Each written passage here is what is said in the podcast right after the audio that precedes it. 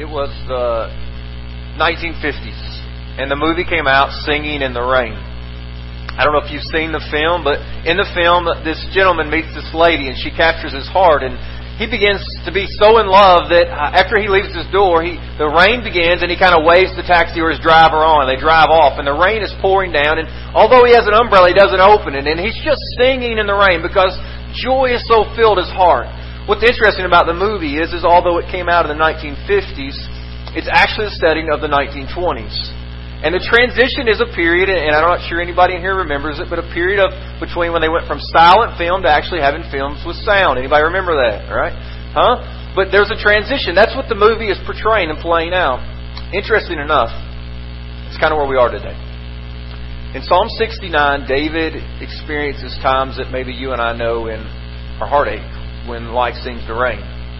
And there's periods when you and I have moments of silence, when there's no words that can really come. We don't have anything we can say. There's just tears and, and heartache. And maybe you're present physically with others, but emotionally you are miles away thinking about whatever you're going through. And there's times when that sound, the silence, transitions to sound. That we begin to hear the screams, the anger of, God, why? Where are you? God, do you not care? God, do you not see what they're doing to me? God, do you not, are, are you not all in control, all powerful, like they talk about you in the Bible, God, why am I experiencing that? So this morning, I'm not sure what genre or what generation you grew up in, but I'm going to invite you this morning that maybe you would just come with us to Psalm 69 and begin to hear David singing in the rain. We're going to begin the first thing of seeing that David had some parched praise. And so you may need to pull the record out and put the needle on Psalm 69 to begin hearing that. Or others of you, it's a time for the put the cassette in, right? And, and that was your generation of the cassettes. Or maybe for some of the younger ones, you need to pop the earbuds in and say, what's David got to say about Psalm 69? And listen, part of it is you've got to listen really close because David's lost his voice. David's lost his voice crying out to a God that has an answer. What do you do in those moments? David's dealing with some parched praise. So, Psalm 69. It was Psalm 69, verse 30, that was in my reading this week. I'll be honest with you, the previous part of Psalm 69 was there on Monday. I just kind of breezed through it. I don't know if you ever read sometimes and just check it off your list, like, oh, great, I read today, check. That was kind of Monday. But Tuesday morning, God stopped me when I read verse 30 of Psalm 69 and proceeded through the remainder of it. And I began to realize there was something God wanted to speak and do, and literally that's why we've kind of detoured from our, our study in the book of Acts and came to Psalm 69 today, other than just God's plan. And he says in verse 30 of Psalm 69, David says, I will praise the name of God with a song. So listen to there. He says, God, I'm going to praise God with a song. I will magnify Him with thanksgiving.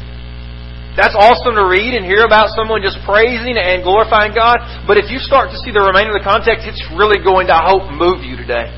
This simple statement of David singing and praising God really gets big in a moment when you begin to see and kind of pull back all the layers of everything that's going on in the life of David. So let's make our way there.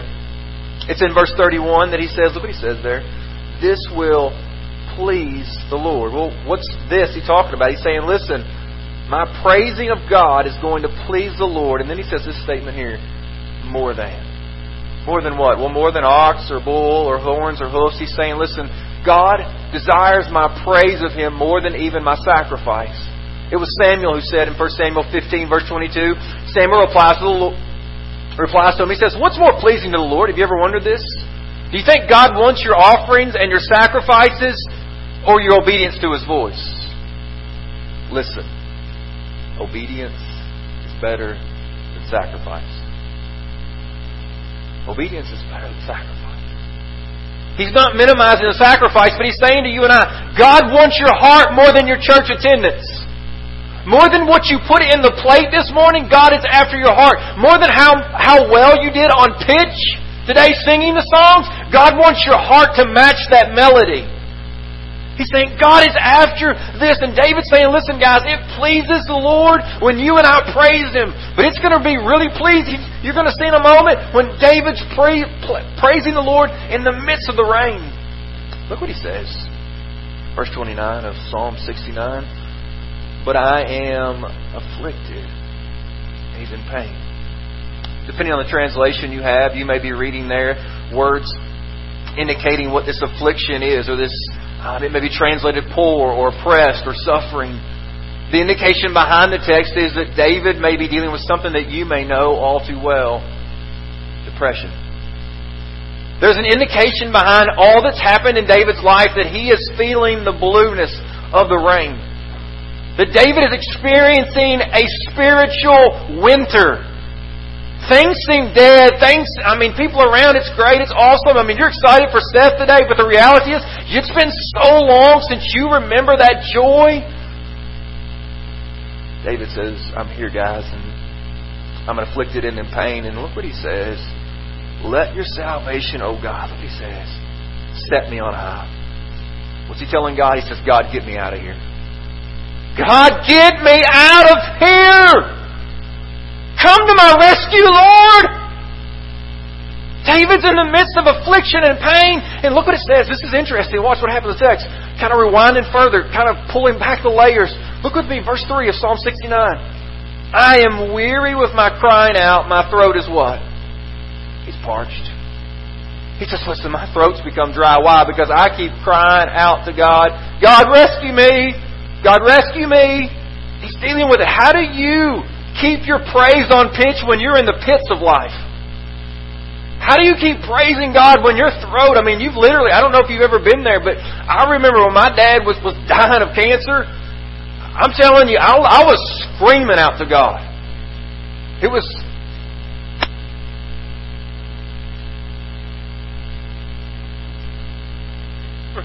driving my parents' house, realizing the end was, and I was just screaming out, Jesus! With everything I had. And I would get there and my vocal cords would be so strained from the ride to Greensburg to Campbellsville. That's all I could get out. I was just screaming at the top of my lungs, windows down, God please! Please! Please! I don't know if you've been there, but you've just been parched. Your praise is parched. I mean, you're just all that you have. Look what David says.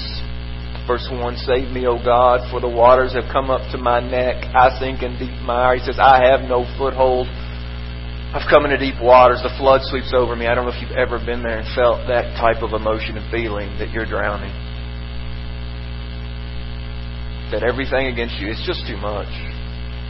I mean, as much as you want to get a foothold and you want to stand and you want to look, I mean, to others around you and listen, we heard the testimony this past week at Youth Fest and someone said, listen, I was smiling every day at work, but on the inside, I was distraught. So you can't always tell by the what you look at on the faces of people. We're really good at hiding that. We hide our hurt well. And David is there and he's saying, listen guys, it is, it is, I'm struggling. He says, I've come to a place that I now have laryngitis. I've tried so much and I've become so hoarse I can't say anymore. And that's where it takes a difficult turn in the text.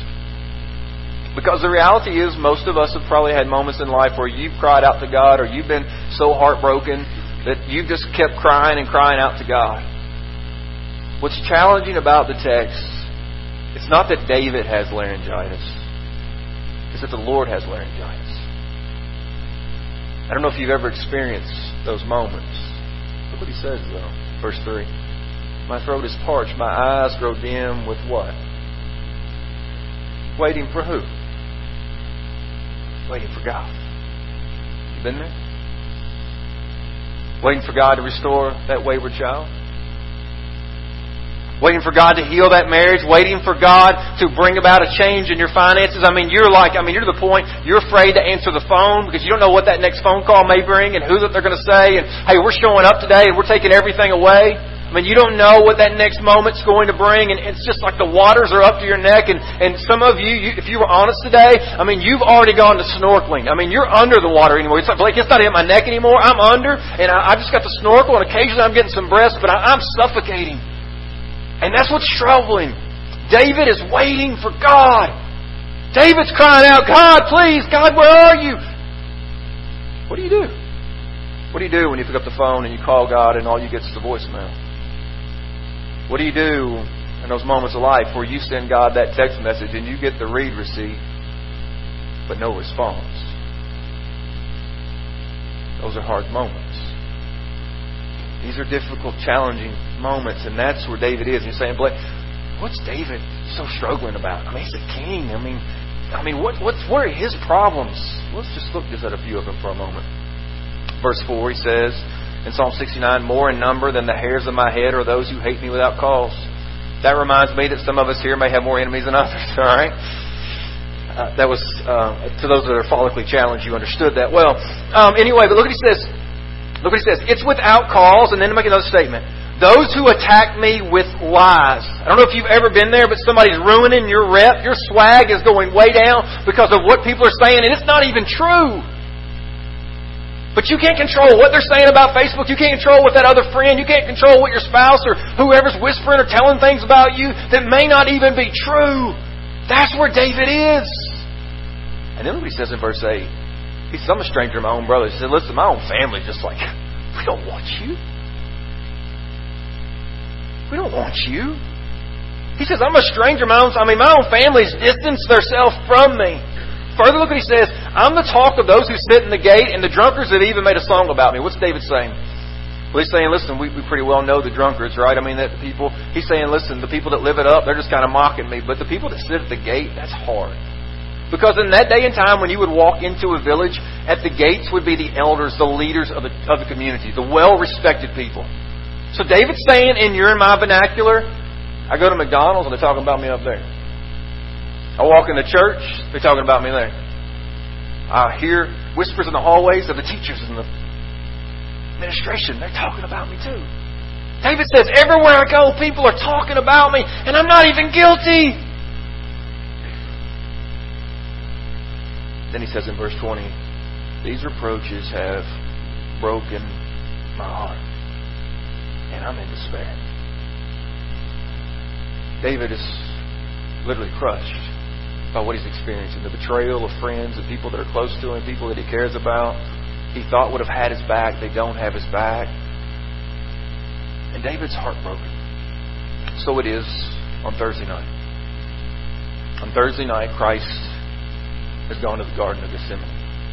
So it will be on Friday morning that he will be crucified on the cross. And on Thursday night is this time of this cup that Jesus must drink for you and I. He must take on the wrath of God, God's anger and judgment towards sin as He becomes our sin, according to 2 Corinthians 5 and 21. And that Jesus is there on the cross, and He says in Matthew 28, verse 36, that my heart is overwhelmed with sorrow. He is in agony and despair. Father, if there is any other way, let this cup pass from me. Yet not my will, but what? Thy will be done. That's hard because on the cross, Jesus will experience silence. The heavenly mute button will be pushed, and from the cross, the Christ, the Messiah, the sinless one will cry out, My God, my God, why have you forsaken me? And why did he cry those words?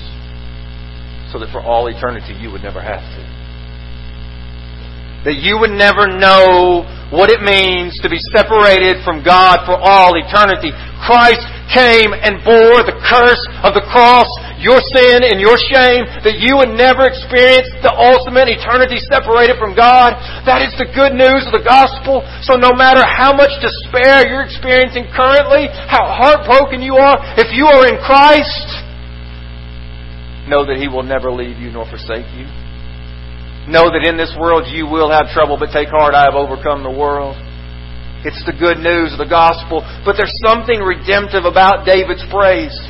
I don't know if you've ever been there, but been in the pit before. There's something about the pit that seems to magnify. I don't know any of you ever sing in the shower any, right? I mean, do you think you sound better there? There's something about how the sound begins to echo in that small area, and you're like, man, this is so much better, Brother Corey. I mean, they need me in the choir, right? I mean, this sounds, I mean, this is good. That's sometimes what happens in the pits of life. Why? Because every other thing no longer matters. You're not worried about your pitch. You're just focused on praising Him. And there's something that happens in those moments.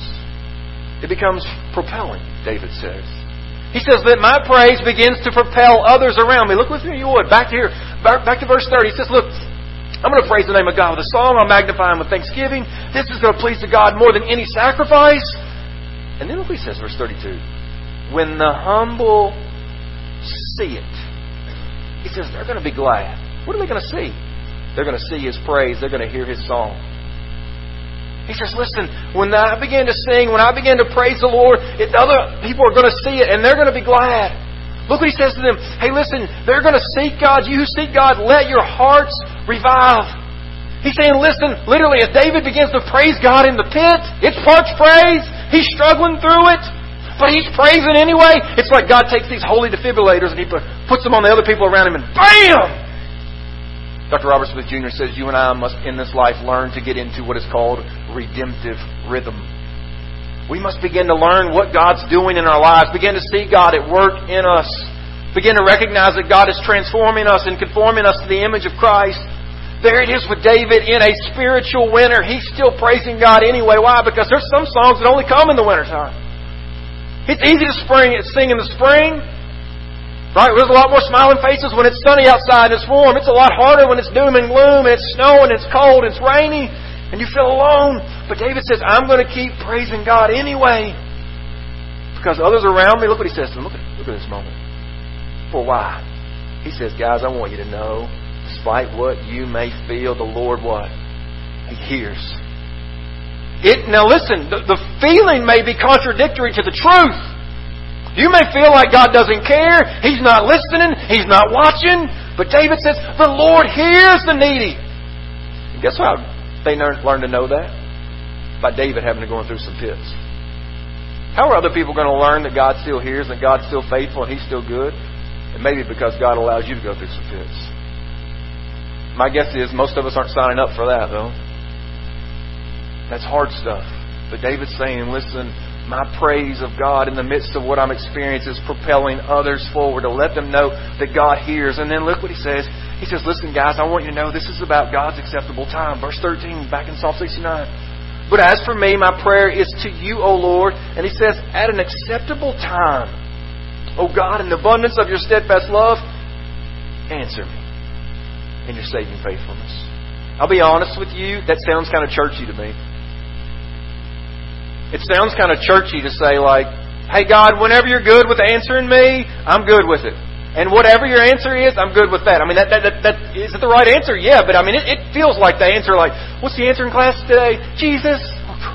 Right? I mean, I don't know if you've ever been there, but that's how it feels. But remember, David's not on top of the palace looking out over the kingdom. He's in the pit.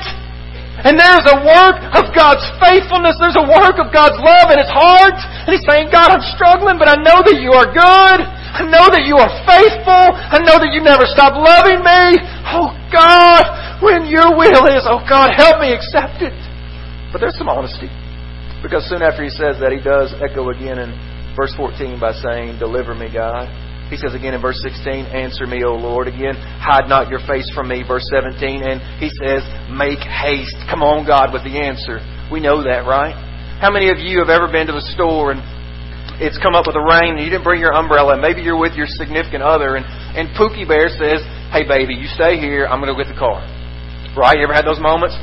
Now imagine this. They pull up at the store and Pookie Bear's there and, and they've gone to get the car. They've gotten wet for you because that's just how much they love you and they're singing the rain. And you go to unlock the door and the door is actually what? Locked. Now how many of you are going to look at Pookie Bear and say, Baby, when it's acceptable to you, I'm good. It's raining, ruining my hair, my mascara. I mean, it, baby, when you want to unlock the door, I'm good with it. Yeah, yeah, exactly. You've been there, right? I'm guessing most of you will get a death stare and say, You open the door now, it's going to be bad for you. Like, over! David's there. He's, he, listen, he's saying, God, I know it's your will and not my will, but God, I'm struggling with that. It's okay. Listen, we struggle with God's will. It's a hard thing. So we don't have to pretend. We don't have to masquerade all the time. We struggle with it. We are here. We're doing our best. But God, we are struggling. But David says, listen, guys, don't forget about this steadfast love. Don't forget about this God who has abundant mercy. You see, God is the same yesterday, today, and what? Forever, tomorrow. God doesn't change. Despite what you may feel in your pit, He's not less loving, He's not become less faithful, and He's not less merciful. But again, the feelings, if you're not careful, the feelings will dictate what you think and believe about God rather than allowing the Scriptures to tell you who God is. And he's there and he's struggling. And so it was. In Luke chapter 8, the disciple boys and Jesus have jumped into a boat and they're paddling out and crossing over the sea. And during this time, a great storm comes about. In the midst of the storm, Jesus is taking a sovereign siesta. The Son of God asleep in the storm. Ever felt like that? They're there, and it says the boat begins to take on more and more water, and, and soon they have to go and tell Jesus, Lord, we're drowning. Do you not care? Do you not care? It says that Christ awakens and says, The storm be still, and the waves calm down. Then he looks at them with a very piercing question that you and I must learn to answer in the midst of storms. It's verse 25 of Luke 8. Yes, the disciples. Where is your faith? Hard, isn't it? But storms have a way of revealing our faith. They have a way of revealing whether it's little or much or maybe non existent. The faith is there at work. And he says, Listen, guys, where is your faith? But something beautiful happens here with David. He not only is propelling others around him as he's praising God, but there's something purifying about praise. David is going to share with us in just a moment. I'm, I'm going to be honest with you. Some of you are going to take your Bible and do like, is that for real? This is going to be like one of those moments when David gets salty. He gets salty, right? I'm telling you, this is one of those moments you're going to say, like, is that for real in the Bible? Like, did David, David who is, the Bible says he's a man after God's own what? After God's own heart? He says that? Yeah, yeah. He says, though, before we get there. Verse 18. He says, draw near to my soul. Redeem me, ransom me, God. I, there, there's a cry out, God, purify my praise, Lord. I'm struggling, God, here. Why? Why? Maybe you're wondering what's up with that. Well, James tells us in James chapter 4, verse 8, draw near to God and He will draw what? Near to you. There's a calling, and you say, well, what's David been doing? Well, verse 10 says that David has been weeping. He's humbled himself with fasting. David is saying, God, I need you more than I need food. God, you are my only strength. Lord, you're my only hope. And so David is crying out to God, and he's saying, God, draw near to my soul. But David is experiencing a tough time. Why? Because he can't find anybody that comforts him or cares. Further, he says, They gave me poison for food, and for my thirst, they gave me sour wine to drink. So it was applied to Christ on the cross. And then he says this, and this is where David begins to get salty. Let their own table before them become a snare. And when they are at peace, let it become a trap. What's David saying? The table is indication of a blessing, right? Lord, prepare a table before me in the presence of my what? Enemies. Psalm 23. It's a place of blessing. David says, Lord, I want their blessings to become curses. That doesn't sound like the Sunday school answer. He says, Lord, I want you to sneak up on them and attack them. I want you, God, to wipe that smile off their face. That's in the Bible? He's not finished yet. Verse 25 of Psalm 69 May their camp be desolation, let no one dwell in their tents. Literally, he's saying, God, I want you to cut them off from the face of the earth. You ever felt like that? You ever told somebody, I'm going to kill you? In a minute. I'm going to kill you. I hate you. I hate them. Ever felt like that? We don't want to be honest and open that out like, oh, I never felt that way. Of course not. David's there. They betrayed him. They've said lies. They spread all kinds of rumors. Everybody's talking about him, and David's just being honest, and he's struggling. No, this is between him and God. We're being privy to a private conversation. But David's pouring it out. Interesting enough, Psalm 69, verse 25, is also picked up in the New Testament in Acts chapter 1. In Acts chapter 1, verse 20, we hear Peter repeat this very verse, and he applies it to Judas Iscariot, the one who betrayed the sovereign Son of God and went and hung himself. And he said, May his tent, become desolate. May his camp be desolate. Let no one dwell in his tents. He said, We've got to find somebody to replace him. But it was an indication that God had dealt drastically with the situation, that something terrible had happened. And that's what David is saying here. Now look further, we don't have time, but let's just fast forward down to verse 28. And this one right here is the most difficult one to deal with of all of David's salty sayings. Let them be blotted out. Blotted out of what? The book of the living. This is some challenging interpretation. At the very least, we have David saying that God, I'd like for you again just to remove them from the earth, and when they're gone, I hope nobody remembers them anymore. But this challenge with this statement, book of the living, indicates that quite possibly David is dealing with this role of the righteous. And it may be in common vernacular, there's the possibility that David's saying, I wish they'd go to hell.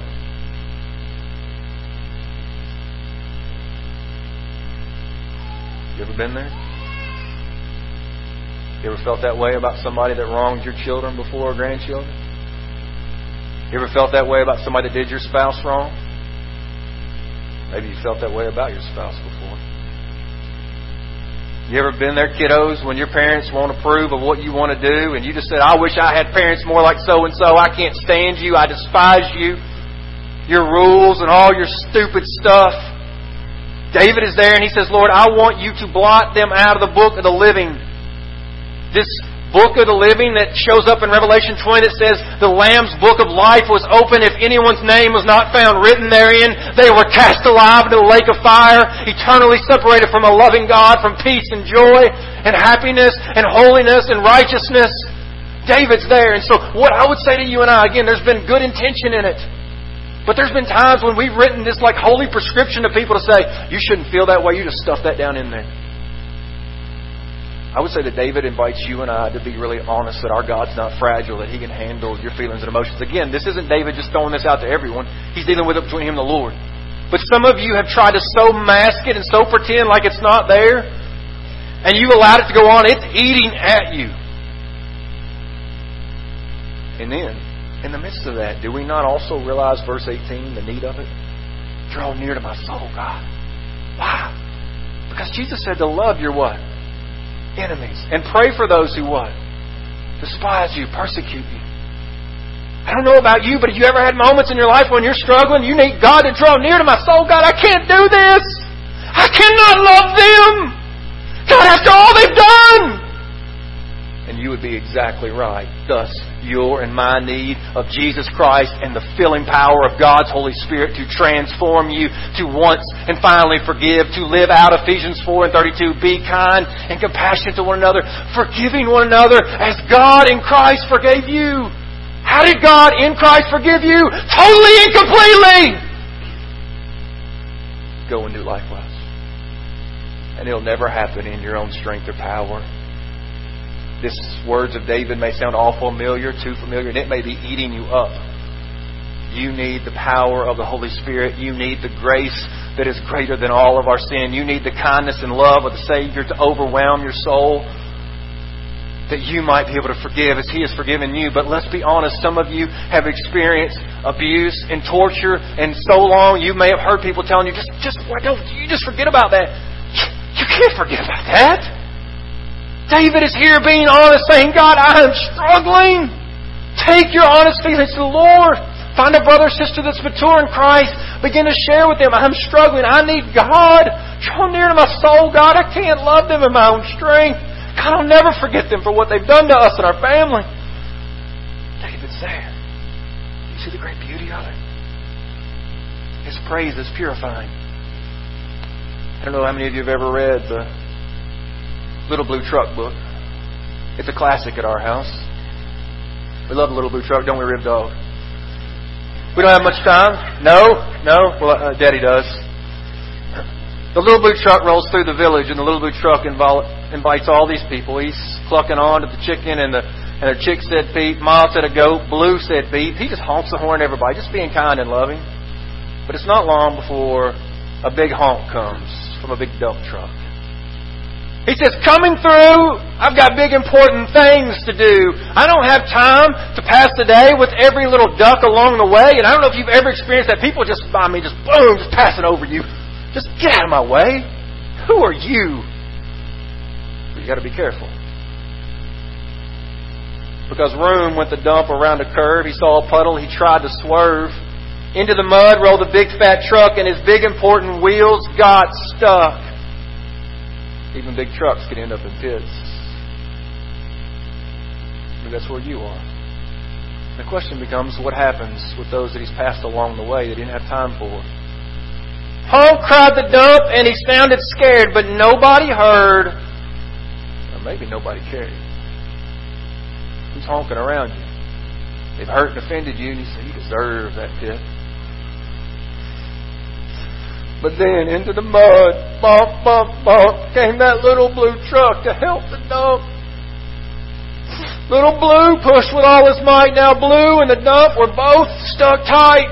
Help, help, help, cried that little blue truck. Beep, beep, beep. I'm stuck, I'm stuck. Everybody heard that beep, beep, beep. The cow came running with the pig and the sheep. Up at a gallow ran the big brown horse, jumped over the fence, of course. The hen came flapping with the chip and the duck, and everybody pushed Blue, who pushed the truck, head to head and rump to rump. Sometimes it gets a little messy in the pits when you go to help with people. It may not always fit what you think it should look like. But they're crying for help in the pit. They may have hurt you in the past, but now that little blue truck, some of you, the little blue truck, God's calling you. Head to head and rump to rump, they all pushed Blue, who pushed the dump. They couldn't quite budge that heavy load, then who hopped up with the big green toad? All together, one, two, three, one last push, and they were free! Freedom? Freedom doesn't come through a little blue truck. It comes to the Savior. That's not going to work, but you get the picture. Who do you know is in the pit? Now again, they, they've long past pushed you over. They've forgotten about you. They've stepped upon you and your family. But man, they're crying in the pit today. Help, help, help. And it's not that maybe nobody hears, it's just that nobody cares. Who'll be the little blue truck? They'll come running today to say, Listen, I know that in the power of the Holy Spirit, I can forgive you. I can show grace. I can point to you there's one who's powerful and stronger that can get you out of there. And so that's finally the last thing I just open your eyes to here as we look at this, this text. There's panoramic praise. You've got to, when it comes to the pits of life, we've got to look big picture. Look what he says there, verse 34. No time's come. Let heaven and earth praise them, the seas and everything that moves in them. For God will save. Look he says. He will save Zion and build up the cities of Judah. People shall dwell there and possess in it. David's not come to the place of being rescued yet. But he's saying, guys, we got to praise God. I don't know what you're going through, but we got to keep praising God. Why? Because David's got a big picture. I don't know if you know it or not, but if you follow Highway 61 headed out there toward Mount Sherman, then as you come to the Green LaRue line, you'll reach the highest elevation in Green County, some 1,045 feet. I don't know about you, but when I grew up here around this area, I always thought that our hills were mountains. That was until my parents allowed me to go on a trip as a young boy, and we showed up in the Great Smoky Mountains, and the highest elevation there was 6,643 feet. And I saw that, and I thought, dude, there, that in Kentucky is hills. I mean, I used to think those were so big, but now. And then, as a younger man, I got to travel with my mother to visit my aunt in Colorado Springs, and we saw Pikes Peak, some 14,000 feet. And I began to think, you know what? Those mountains in the Smokies, they are mountains, but they ain't mountains like them mountains, y'all. And I can only imagine that if someday, and maybe some of you have been there, that we might land on the ground and stand and look up there in Nepal, China, in the Himalayas, at Everest, some 29,000 feet, and think, those mountains, Pikes Peak, that's the mountain. I mean, the Smoky, they're mountains, but they're not mountains like that's a mountain. And that's my point of panoramic praise. You see, some of us are here today and we're looking right now at the Great Smokies and we think it's absolutely beyond anything that we could ever experience or ever endure. Until you look to that person in the church next to you or out in your community and you realize that their facing looks more like Pikes Peak and you're like, God, they're still praising you. God, they're remaining faithful. They're struggling, God. They're honest. They're struggling, but they see it. And it begins to realize, you know what, this mountain ain't maybe what I thought it was. If they can make it through, if they can remain faithful, then Lord, I open my vision. Let me see bigger, God. Let me see and realize that there's a God who one day will restore all things. Let me hear as we close this morning with day or Paul in 2 Corinthians 4. He says, Listen, guys, we never give up. Though our bodies are dying, our spirits are being renewed every day. Listen what he says. Here's the close. For our present troubles are small and won't last very long. Yet they produce for us a glory that vastly outweighs them and will last forever. So we don't look at the troubles we can see now. Rather, we fix our gaze on things that cannot be seen. Get a panoramic view of who God is and then light of eternity. For the things we see now will soon be gone. For the things that we cannot see will what? Last forever. forever. That's a long time. You ever thought about where you'll spend forever? Seth Atkins had to. He had to come to the place of what Romans 5 would say in verse 1. Therefore, since we have been justified by faith, we now have peace with God through our Lord Jesus Christ. Did you hear that? If you desire peace, you say, I want something more like Seth had. The Bible says that that peace is only available through our Lord Jesus Christ. There's only one that would satisfy. You say, Blake, why is that? Because on the cross, Jesus was dying your death. Jesus was paying your penalty that by grace and through faith in Him, you could now stand before God as if you lived His life. Do you see that? Christ died your death. He paid your penalty. That you could stand before God by grace and faith in Him alone. That you could stand before God as if you lived Jesus' life. And that's the way to peace with the Father. Today, are you willing to repent of your sins? to acknowledge that your way of life, the weight you have made, made is made absolutely disastrous. Would you be willing today to humble yourself? God opposes the proud, but He gives grace to the humble today. Would you acknowledge just saying, Lord, Lord, I made a mess of things, God. Forgive me. There's something about our posture. This was my posture there off Tates Creek Road in Lexington. I was just opening the Word of God, and day after day, I was just sitting there weeping over it on my knees. God, forgive me. Oh God, what have I done? All the sexual morality, all the drinking, all the gambling, God, all the stupid stuff, Lord, is so consumed with money and me. Oh God, forgive me. And you know what transformed me in that moment? It wasn't that I'd simply broken rules, it's that God loved me despite the rules that I'd broken. His love. He said, Blake, I love you more. I love you more than all of that. My son died for all that. My grace covers that. The blood of Jesus Christ will purify you from all sin. I'm telling you, that brought the greatest peace, the greatest joy, not just in that apartment, but here and now, today, I stand in that. That is victory in Jesus, my Savior, forever. He sought me and bought me by His redeeming love. He loved me ere I knew Him, and all my praise and glory is due Him. He plunged me to victory beneath the cleansing flood. Do you have peace with God today? If not, it's only available through His Son, Jesus Christ. Would you repent of your sins and put your faith and trust in Christ? I'd love to talk with you, pray with you. Others here would. Others of you, you're in the pit of despair today. Would you just keep being faithful, crying out to God? You may need to grab somebody's hand today and say, You gotta, you gotta pray for me. I'm struggling to remain faithful in this pit. I don't see an end to it. My throat's become parched. I'm struggling. Would you just, just keep praying for me? Would you keep encouraging me? Others of you, the people that have hurt you, they're honking and they're crying out, beep, beep, beep. God's going to send you as that little blue truck. And it may be messy, it may be bump to bump and rump to rump. But it's time to start pushing and pointing them toward Jesus and that begins with your forgiveness. What's God calling you today? Hope and pray that you've heard the sound of praise. And there's praise rising in your spirit in view of God is. Would you pray with me, Father, in the name of Jesus? Thank you for this day, God. Thank you for the strength of your Spirit, Lord, and the power of your hand. And Father, I pray for any here that don't know you, God, that you would just speak and you would draw them. I pray most of all, God, they would know the forgiveness and the grace that is available only in Jesus. Thank you for your forgiveness. God, thank you that you would love someone like me. God, be with our people that are in pits. Oh, God, strengthen their faith. God, please strengthen the faith of your people. And God, for those that are here, that they know the people that have hurt them along the way, the big dumps that have gone through and just made a mess of things. God, may your grace so fill them that they can forgive them. They may need to have honest conversations. Well, I'm not dismissing any of that, any of their feelings.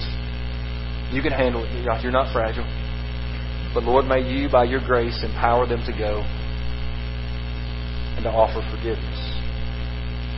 I love you, Lord. I entrust all this to your word and the power of your Spirit for the glory of your Son alone. In his name I pray, Lord. Amen this morning, would you stand? Would you praise? Would you come and fall to your knees?